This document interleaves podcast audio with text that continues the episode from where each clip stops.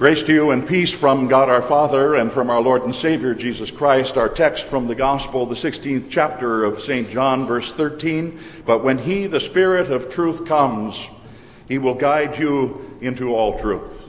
This is our text.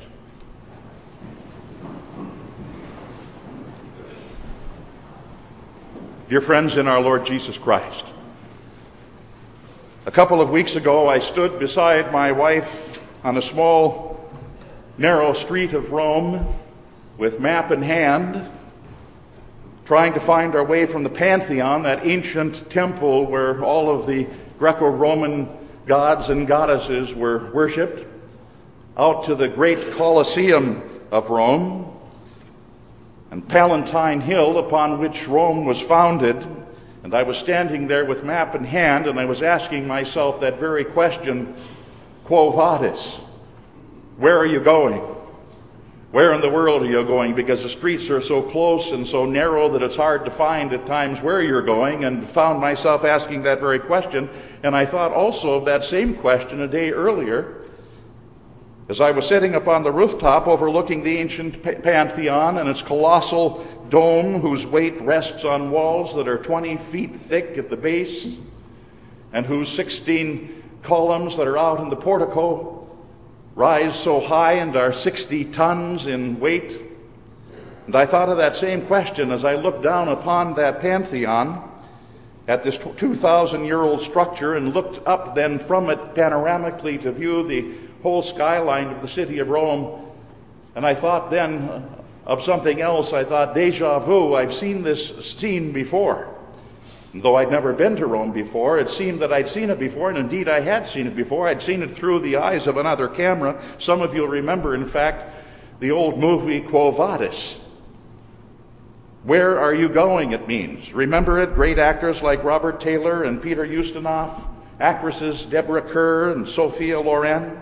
An epic production about ancient Rome and ancient Christianity and how personified in these two main characters in a in a Roman commander named Marcus who falls in love with a beautiful convert to Christianity named Lygia, and the conflict that they had as they stood there together at the crossroads, even as they typified all of the world standing there at that crossroads of time, going the way of Christianity or going the way of Rome. Which way shall it be? Where are you going? Quo vadis? Where are you going? Crossroads. And I can't help but imagine that that very phrase meant so much also to the disciples in our text for today, because you'll see that very phrase that was in the text for today. Remember the words of our text spoken on the night before our Lord was crucified. That's when he spoke these words from St. John. He had told the twelve that he was going to go to the cross for them, that he was going to offer up himself as God in the flesh. He was going to offer up himself as a sacrifice for their sins, for the sins of all the world. He told them that having done that, he would rise again on the third day, that he was going to visibly depart from them, though invisibly he would still be with them in that supper that he had founded for them on that night, the Lord's Supper that we still celebrate until Christ visibly returns at the end of time, but that even now he said he would be with us in his very body and blood in this Holy Supper until he visibly comes at times. And all of this had happened. All of this he had told his disciples. He had made all of these preparations for them before he left, visibly from their sight. And despite it all, he finds it necessary to say to them what we heard him say in the gospel for today when he said, Now I'm going to him who sent me. I'm getting ready to perform this task for all the world, and I'm getting ready to go to him who sent me, having accomplished his will for me in this world, and none of you, none of you asks me, Where are you going? Interesting. No quo vadis. No, where are you going from the disciples? Not yet. Why not? Because in their mind's eye, they just couldn't understand the necessity of the cross, just as so many people in our world today don't understand the necessity of God becoming man to die for man's sins, that there had to be payment that was equal to the sins of all of mankind. They hadn't grasped yet that necessity.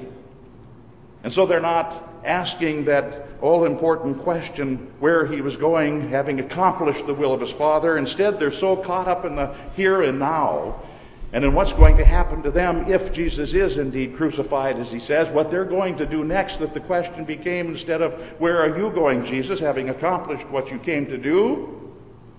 And all the promises that you're going there holds for us in the future. Instead of that, they find themselves asking, Where are we going? What are we going to do? Caught up in the here and the now instead of the then and the there of Jesus. Their only quo vadis was the quo vadis of bewilderment, as it so often is even with us. They're still asking, what's going to become of us? Instead of seeing in Christ what their future is. Quo vadis. And isn't that the same thing also with us in our day? Our Lord, patient though and gracious as he was with the disciples, knew that he was going to be sending them out into the world not to be leaders of men, but rather to be sheep among wolves. And he knows that he must prepare them for that, and so he says, Wait, you shall receive power from on high, he says. You shall receive power from on high when the Holy Spirit has come upon you, and then you shall be my witnesses, starting in Jerusalem and Judea and Samaria, and indeed even to the remotest parts of the earth. And they wait, as Jesus told them to do, and then they return to Jerusalem and waiting for something to happen. They and over a hundred others with them devote themselves to prayer and to the study of the Word of God. And then it did happen. Then, what Jesus had promised to them, even before he suffered on the cross and died for them, then what he promised to them did indeed happen.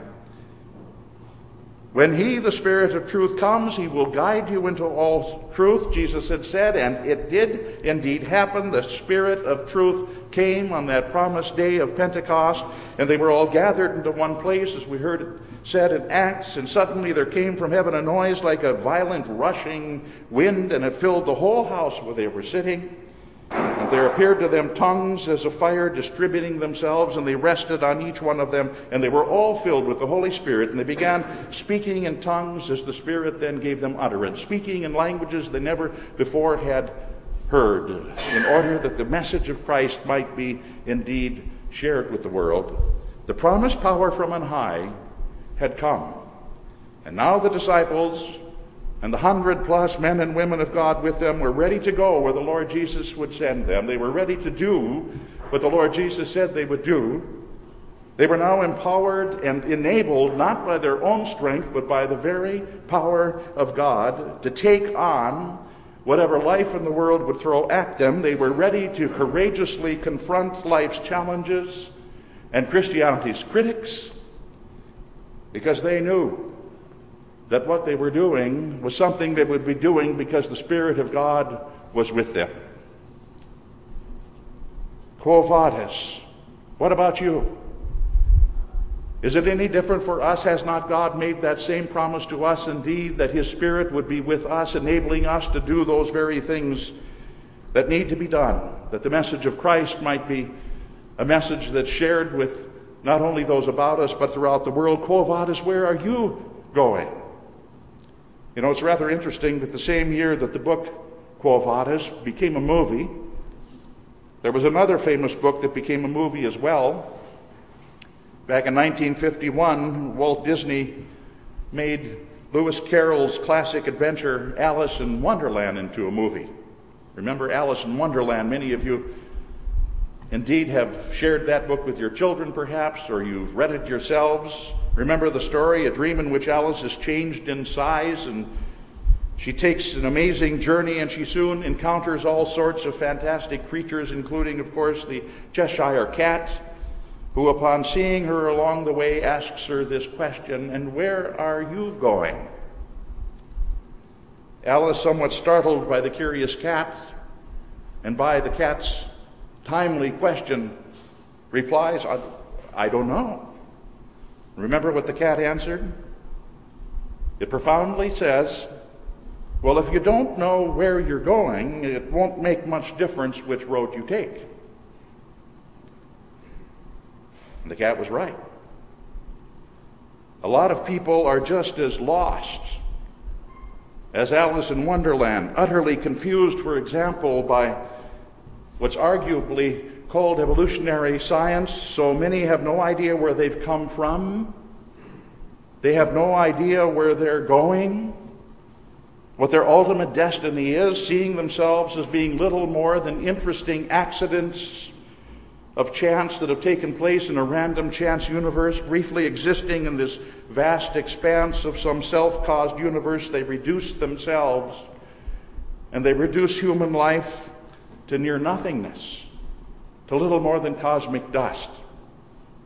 A self caused universe, you see, has no plan for man.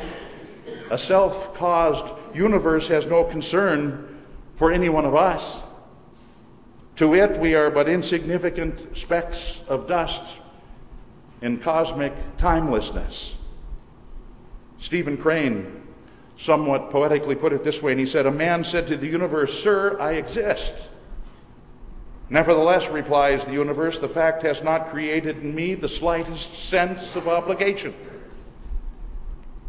You see, a self caused universe leaves us all in nothingness.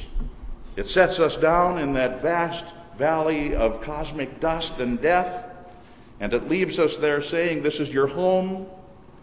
This is where you came from. This is to what you'll return. Cosmic dust you were, cosmic dust you shall be.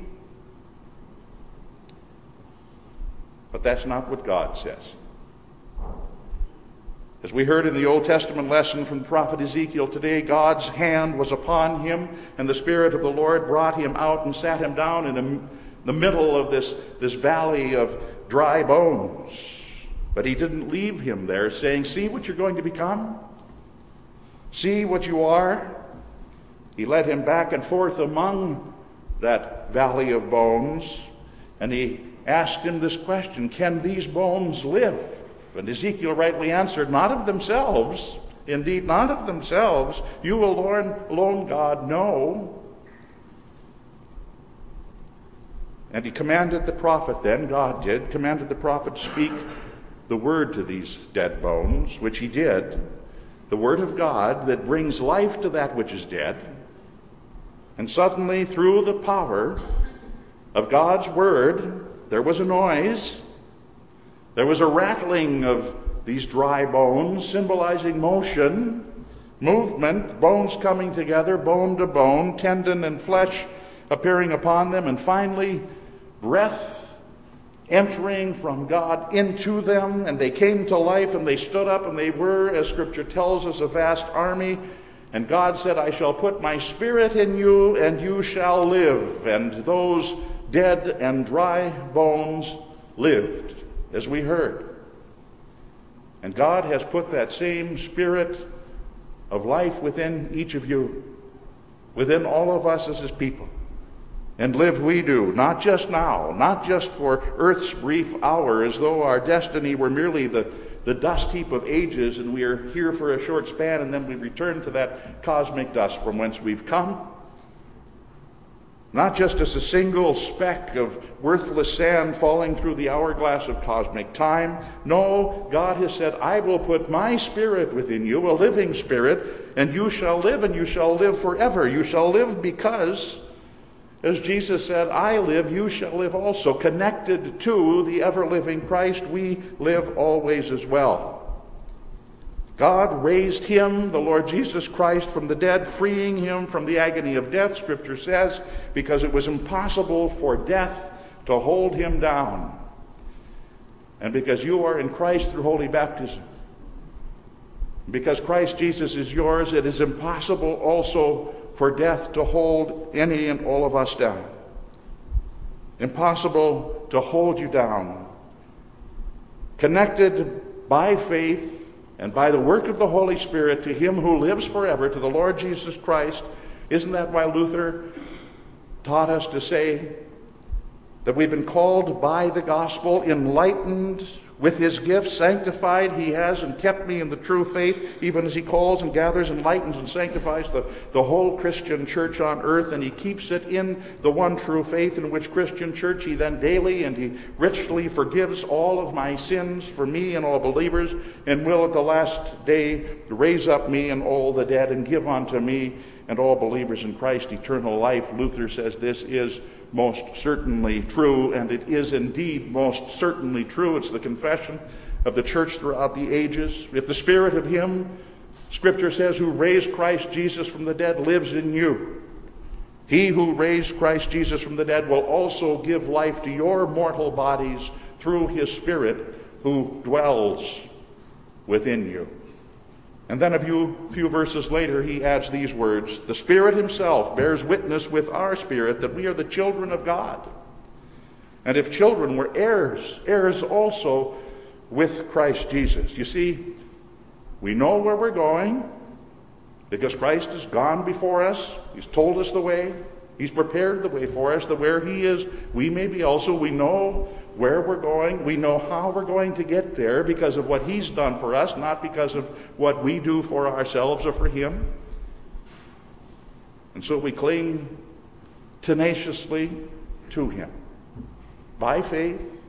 How? By the power of the Holy Spirit that enables us to believe and to cling. We cling to Christ. We cling to Christ, whose very body and blood is ours today wherein we receive him as he's invisibly present with us in his very body and blood, and we receive from him that immortality that prepares both our souls and our bodies for immortality. You know where you're going. You know who alone is going to get you there. You know how he's going to get you there through his means of grace, through his word, and through his sacraments. You know Jesus Christ. And you hear confess him before one another. And out there, you confess Him in your life before the world. There will indeed, because of the confession that we make, be it as a church or a congregation or individuals, there will indeed be those who call our consistent confession of Christ a fanaticism. But that's okay. In a certain sense, I suppose, technically speaking, you could say we are fanatics. In fact, the word fanatic comes from an interesting Latin word, fanum, fanatic, from fanum, which literally means sanctuary, a temple. A fanatic, therefore, was merely someone who loved his God so much that he became a, a sanctuary dweller of sorts, one who desired to be there in God's temple where he could receive from God that which God gave. Fanatics, then, at least in that sense, we indeed are. For where would we rather be right now than where God has promised to meet us in His Word and in His sacraments, where Christ comes to us even in our day to strengthen us and to enable us to live in this world in which He's placed us? Quo vadis? Where are you going? We know. And thank God that we do know. Because of the work of His Holy Spirit in your life, beginning on that day of baptism, extending even to the day that He calls you eventually home to the place that He's called you to be. He is accomplishing His work in and through us. Let all of the world call us what it will. Let the world do to us what it would. It is simply, though, too late for it to undo what God has already done for you. At the beginning of the sermon, I mentioned my wife and I a couple of weeks ago standing in Rome, map in hand, asking each other, Where in the world are we going? Well, we made our way from the, from the Pantheon down the Via del Corso to the Via dei Fori Imperiali, that street along which stands one of the most fantastic sights in all of ancient Rome, the great Roman Colosseum.